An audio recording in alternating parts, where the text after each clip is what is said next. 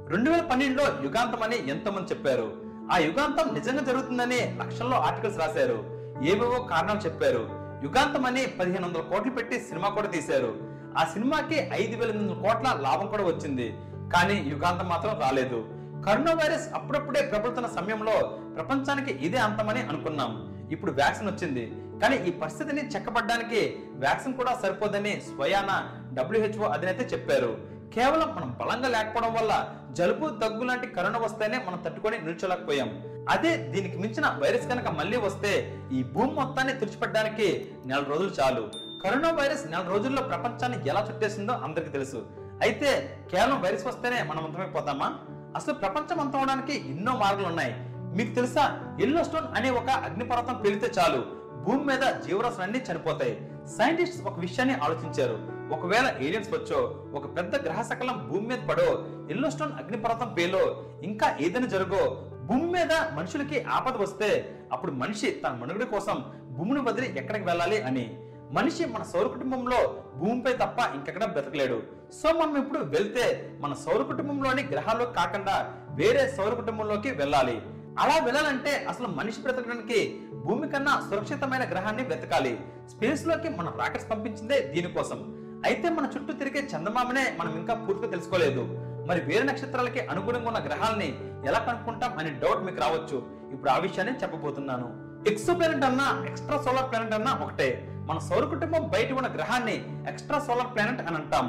భూమి కన్నా నివాసయోగ్యమైన ఎక్సో ప్లానెట్స్ని కనుక్కోవడం వల్ల ఏదో ఒక రోజు మనకు ఉపయోగమని సైంటిస్ట్ వాటిని కనుక్కుంటున్నారు. అయితే ఈ ఎక్సో ప్లానెట్స్ అనేవి వందల మిలియన్స్లో ఉన్నాయి. రోజు కొన్ని వేల గ్రహాన్ని మనం కనుక్కుంటూనే ఉన్నాం.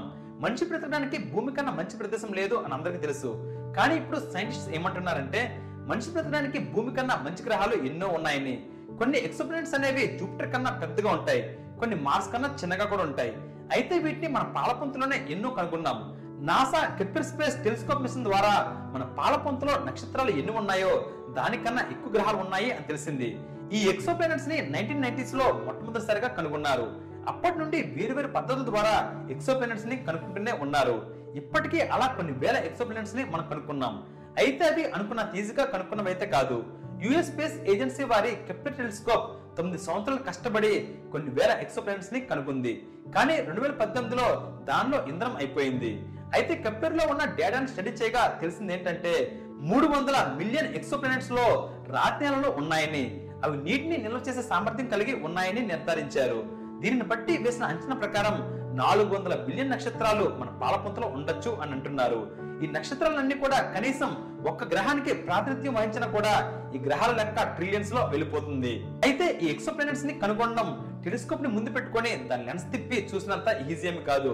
ఒక నక్షత్రం చుట్టూ ఉండే గ్రహాలను జస్ట్ చూడడమే కాకుండా అవి నక్షత్రం చుట్టూ తిరిగే విధానాన్ని నక్షత్రానికి గ్రహానికి మధ్య ఉన్న దూరాన్ని నక్షత్రానికి గ్రహానికి మధ్య ఉన్న ఆకాశాన్ని అన్నిటిని క్యాల్కులేట్ చేసుకుంటూ ఒక గ్రహాన్ని కనుక్కోవాలి.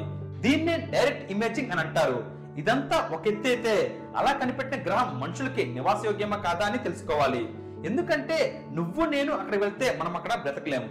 భూమి మీద ప్రతి జంతువు వెళ్తేనే బ్రతకగలం. మొక్కలు చెట్లు కూడా బ్రతికితేనే మనం బ్రతకగలం. తేనెటీగలు లాంటి వాటితో సహా మనం అక్కడికి తీసుకుని వెళ్ళాలి. అవును మీరు విన్నది నిజమే. ఐన్స్టైన్ ఏమన్నారంటే ఈ భూమి మీద తేనెటీగలు కనుక లేకపోతే సమస్త జీవరాశులు జస్ట్ నాలుగు కంటే నాలుగు సంవత్సరాల్లో నశించిపోతాయని. తేనెటీగలు చేసే పాలినేషన్ వల్లే మనకి ఎనభై శాతం మొక్కజాతి అనేది బ్రతుకుతుంది. ముందు ఎక్సోప్లానెట్స్ అనేవి నక్షత్రానికి ఎంత దూరంగా ఉన్నాయి అన్నది చూస్తారు. ఎందుకంటే ఆ ఎక్సోప్లానెట్స్కి నీటిని నిల్వ చేసే సామర్థ్యం ఉన్నప్పటికీ అది నక్షత్రానికి దగ్గరగా ఉంటే ఆ నీరు ఆవిరైపోతుంది. అదే నక్షత్రానికి దూరంగా ఉంటే ఆ నీరు గడ్డగట్టేస్తుంది. నీరు అనేది మనకి ద్రవ రూపంలో ఉంటేనే వాటిని మనం వాడుకోగలం. అలా ఉన్న గ్రహ ప్రదేశాన్నే హ్యాబిట్వల్ జోన్ అని అంటారు. లేదా గోల్డీలాక్స్ జోన్ అని అంటారు. అలా ఉన్న గ్రహం సైజ్ కూడా చాలా ముఖ్యం. దానికి ప్రాతినిధ్యం వహిస్తున్న నక్షత్రం సైజ్ కూడా చాలా ఇంపార్టెంట్ ఎందుకంటే మన భూమికి ప్రాతినిధ్యం వహిస్తున్న నక్షత్రం సూర్యుడు. ఆ సూర్యుడు ఫోర్ పాయింట్ ఫైవ్ బిలియన్ సంవత్సరాల నుండి స్థిరంగా ఉండడం వల్లే మన భూమి ఇంకా సురక్షితంగా ఉంది. మన భూమి నుండి చాలా దగ్గరగా ఉన్న మన భూమి లాంటి ఎక్సోప్లానెట్స్ గురించి ఇప్పుడు మీకు చెప్తాను. రెండు వేల పదహారులో హార్ప్స్ అనే టెలిస్కోప్తో ప్రాక్సిమా బి అనే ఒక ఎక్సోప్లానెట్ని కనుగొన్నారు. ఇది మన భూమికి four point two light years దూరంలో ఉంది. ఒక లైట్ ఇయర్ అంటే తొమ్మిది లక్షల నలభై ఆరు వేల కోట్ల కిలోమీటర్లు. ఈ గ్రహం హ్యాబిచువల్ జోన్లోనే ఉంది. దానికి ప్రాతినిధ్యం వహిస్తున్న నక్షత్రం పేరు ప్రాక్సిమా సెంచురీ అయితే రీసెంట్గా ఎస్ప్రెసో అనే ఇంకో టెలిస్కోప్తో చూసినప్పుడు ఆ గ్రహం భూమి కన్నా పదిహేను శాతం పెద్దదని తేలింది. జీవం బ్రతడానికి నక్షత్రం నుండి సరైన దూరం సరైన కక్ష ఉన్నాయి అని చెప్పారు. మనం ఇల్లు మారదాం అని అనుకున్నప్పుడు మన ఇంటికన్నా మంచి ఇల్లు పక్క వీధులు దొరికితే ఎంత హ్యాపీగా ఉంటుందో. మన సైంటిస్ట్స్ కూడా అంతే ఆనందం వేసింది. మనం అక్కడికి కొన్ని సంవత్సరాల్లో సూపర్ సోనిక్ ట్రాన్స్పోర్టింగ్ స్పేస్ షిప్స్ని తయారు చేసి జనాల్ని అక్కడ తీసుకుని వెళ్ళవచ్చు అని అనుకున్నారు. కానీ అదే సంవత్సరంలో ఊహించిన దెబ్బ ఒకటి తగిలింది. ఆ ప్రాక్సిమా సెంచురీ నుండి ఒక పెద్ద మంట వెలువడింది. దాని నుండి వచ్చిన రేడియేషన్ ప్రభావం ప్రాక్సిమా బీపై ఎంత పడిందంటే సూర్యుడి నుండి మనకు వచ్చే యూవిరేస్ కన్నా నాలుగు వేల రెట్లు ఎక్కువ రేడియేషన్ వచ్చింది. ఈ రేడియేషన్ వల్ల ఆ ప్రాక్సిమా బి అనే గ్రహంపై జీవం అనేది ఉంటే అది పూర్తిగా తుడిచిపెట్టుకొని పోతుంది. మళ్ళీ పుట్టే అవకాశం కూడా లేదు అని చెప్పారు. ఇప్పటి వరకు సైంటిస్ట్స్ మనిషి నివసించడానికి మన భూమి కన్నా యోగ్యమైన ఇరవై నాలుగు గ్రహాలని కనుగొన్నారు. వాటి మీద విస్తృతంగా రీసెర్చ్ని చేస్తున్నారు. అక్టోబర్ ట్వంటీ ట్వంటీ వన్లో మరో కొత్త టెలిస్కోప్ని లాంచ్ చేసే పనిలో మన సైంటిస్ట్స్ ఉన్నారు. ఇది మామూలు టెలిస్కోప్ కాదు. దీని పేరు జేమ్స్ వెబ్ స్పేస్ టెలిస్కోప్. ఇందులో ఉన్న ప్రత్యేకతలు ఏంటంటే ఒక గ్రహంపై ఉన్న నీటి నిలవలనే కాకుండా దాని చుట్టూ ఉన్న ఆక్సిజన్ మాలిక్యూల్స్ని వాతావరణ స్థితిగతులను కూడా మనకు తెలియజేస్తుంది. అదే కనుక రెడీ అయితే ఎన్నో అంతరిక్ష ప్రశ్నలకి మనకి సమాధానాలు దొరుకుతాయి. అయితే ఇన్ని కోట్ల గ్రహాల్లో ఎక్కడో ఒక చోట లైఫ్ ఉండొచ్చు అని అనుకోవడమే తప్ప సరైన ప్రూఫ్ అనేది లేదు.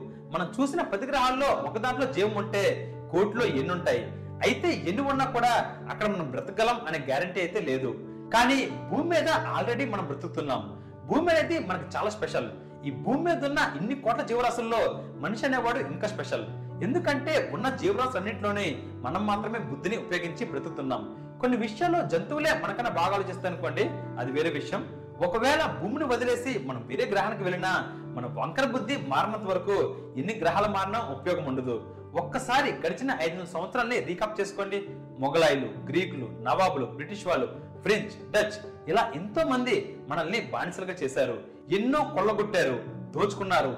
అన్నిటిని దాటి అంతమందితో యుద్ధాలు చేసి మన స్వాతంత్రం తెచ్చుకున్నది మన హ్యాపీగా ఉండడానికి కానీ మనలో మనం కొట్టుకొని చావడానికి కాదు. ఈ హ్యాపీనెస్ని హ్యాపీగా ఉంచండి. ఏ కష్టం లేకుండా లేని కష్టాలు తీసుకొని నెత్తిని పెట్టుకోకుండా ప్రశాంతంగా జీవించి సంతోషంగా బ్రతకండి. ప్రస్తుతం ఇంతకు ముందు కన్నా మనం నిజంగా స్వర్ణయుగంలో ఉన్నట్టే మనిషి జీవితం చాలా గొప్పది. సో ఈ స్పెషల్ లైఫ్ని సంతోషంగా బ్రతికి సంతృప్తిగా చనిపోదాం. అలాగే వెంటనే ఈ వీడియో కింద డిస్క్రిప్షన్లో అప్స్టాక్స్ డిమెట్ అకౌంట్ ఓపెనింగ్ లింక్ని క్లిక్ చేసి ఈ వీడియో మీకు ఇంట్రెస్టింగ్గా అనిపిస్తే మీ ఫ్రెండ్స్ అండ్ ఫ్యామిలీస్కి ఈ వీడియో లింక్ని షేర్ చేయండి. లైక్ చేయండి కామెంట్ చేయండి. నా ఛానల్ని మీరు ఇప్పటి వరకు సబ్స్క్రైబ్ చేస్తుండకపోతే ఇప్పుడు ఖచ్చితంగా సబ్స్క్రైబ్ చేసుకోండి. So meet soon keep smiling this is Vikramaditya signing off bye